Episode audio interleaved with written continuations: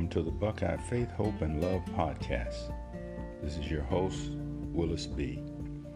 Today we'll be looking at a couple of verses in Ephesians chapter 1. In the King James, we find these words recorded Paul, an apostle of Jesus Christ by the will of God, to the saints which are at Ephesus, and to the faithful in Christ Jesus.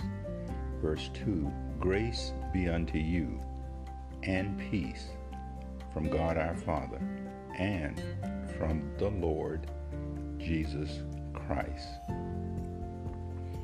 Paul lets us know here that he's an apostle of Jesus Christ by the will of God.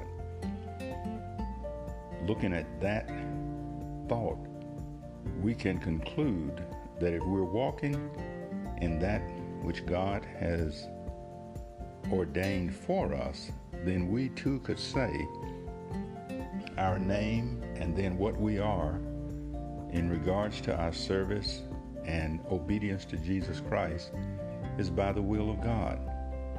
Then he goes on to say that this epistle or this letter is to the saints which are at Ephesus, and clearly we're not at Ephesus, or at least I'm not, and to the faithful in Christ Jesus. So we find here an epistle that is written with us in mind even if Paul didn't actively have us in mind, the Spirit of God knew that this epistle would be here for us to read.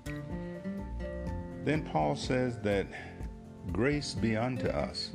He says, Grace be unto you, and peace from God our Father and from the Lord Jesus Christ. These are things that come from God His grace, His peace.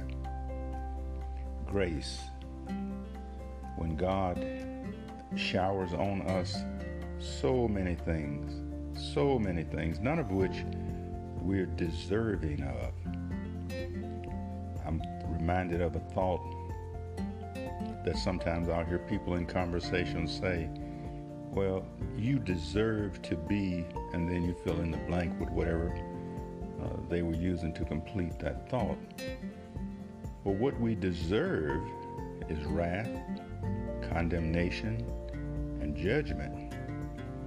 But as a human who's still in the flesh, none of us have lived so perfectly before God, so sinless before God, that God owes us anything.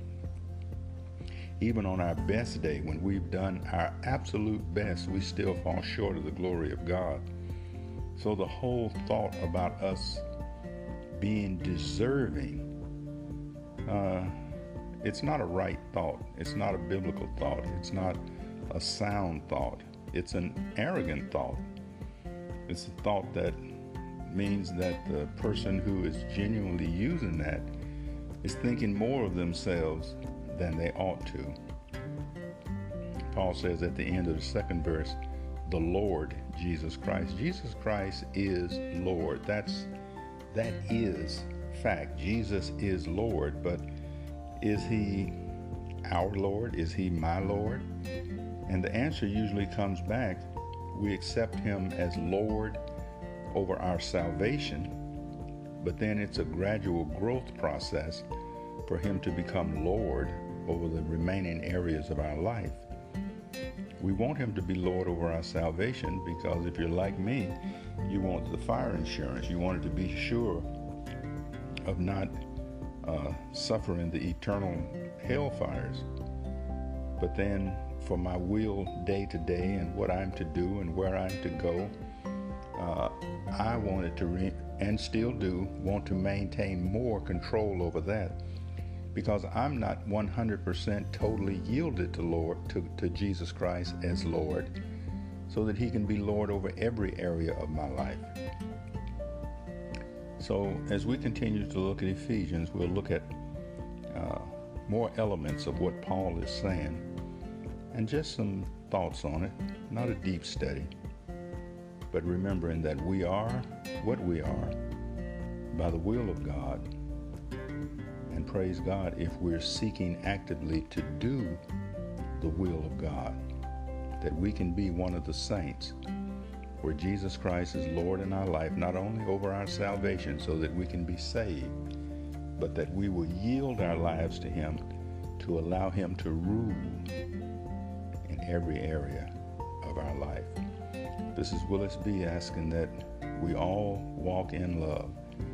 And remember, 1 Corinthians 13 13 says, And now these three remain faith, hope, and love. But the greatest of these is love.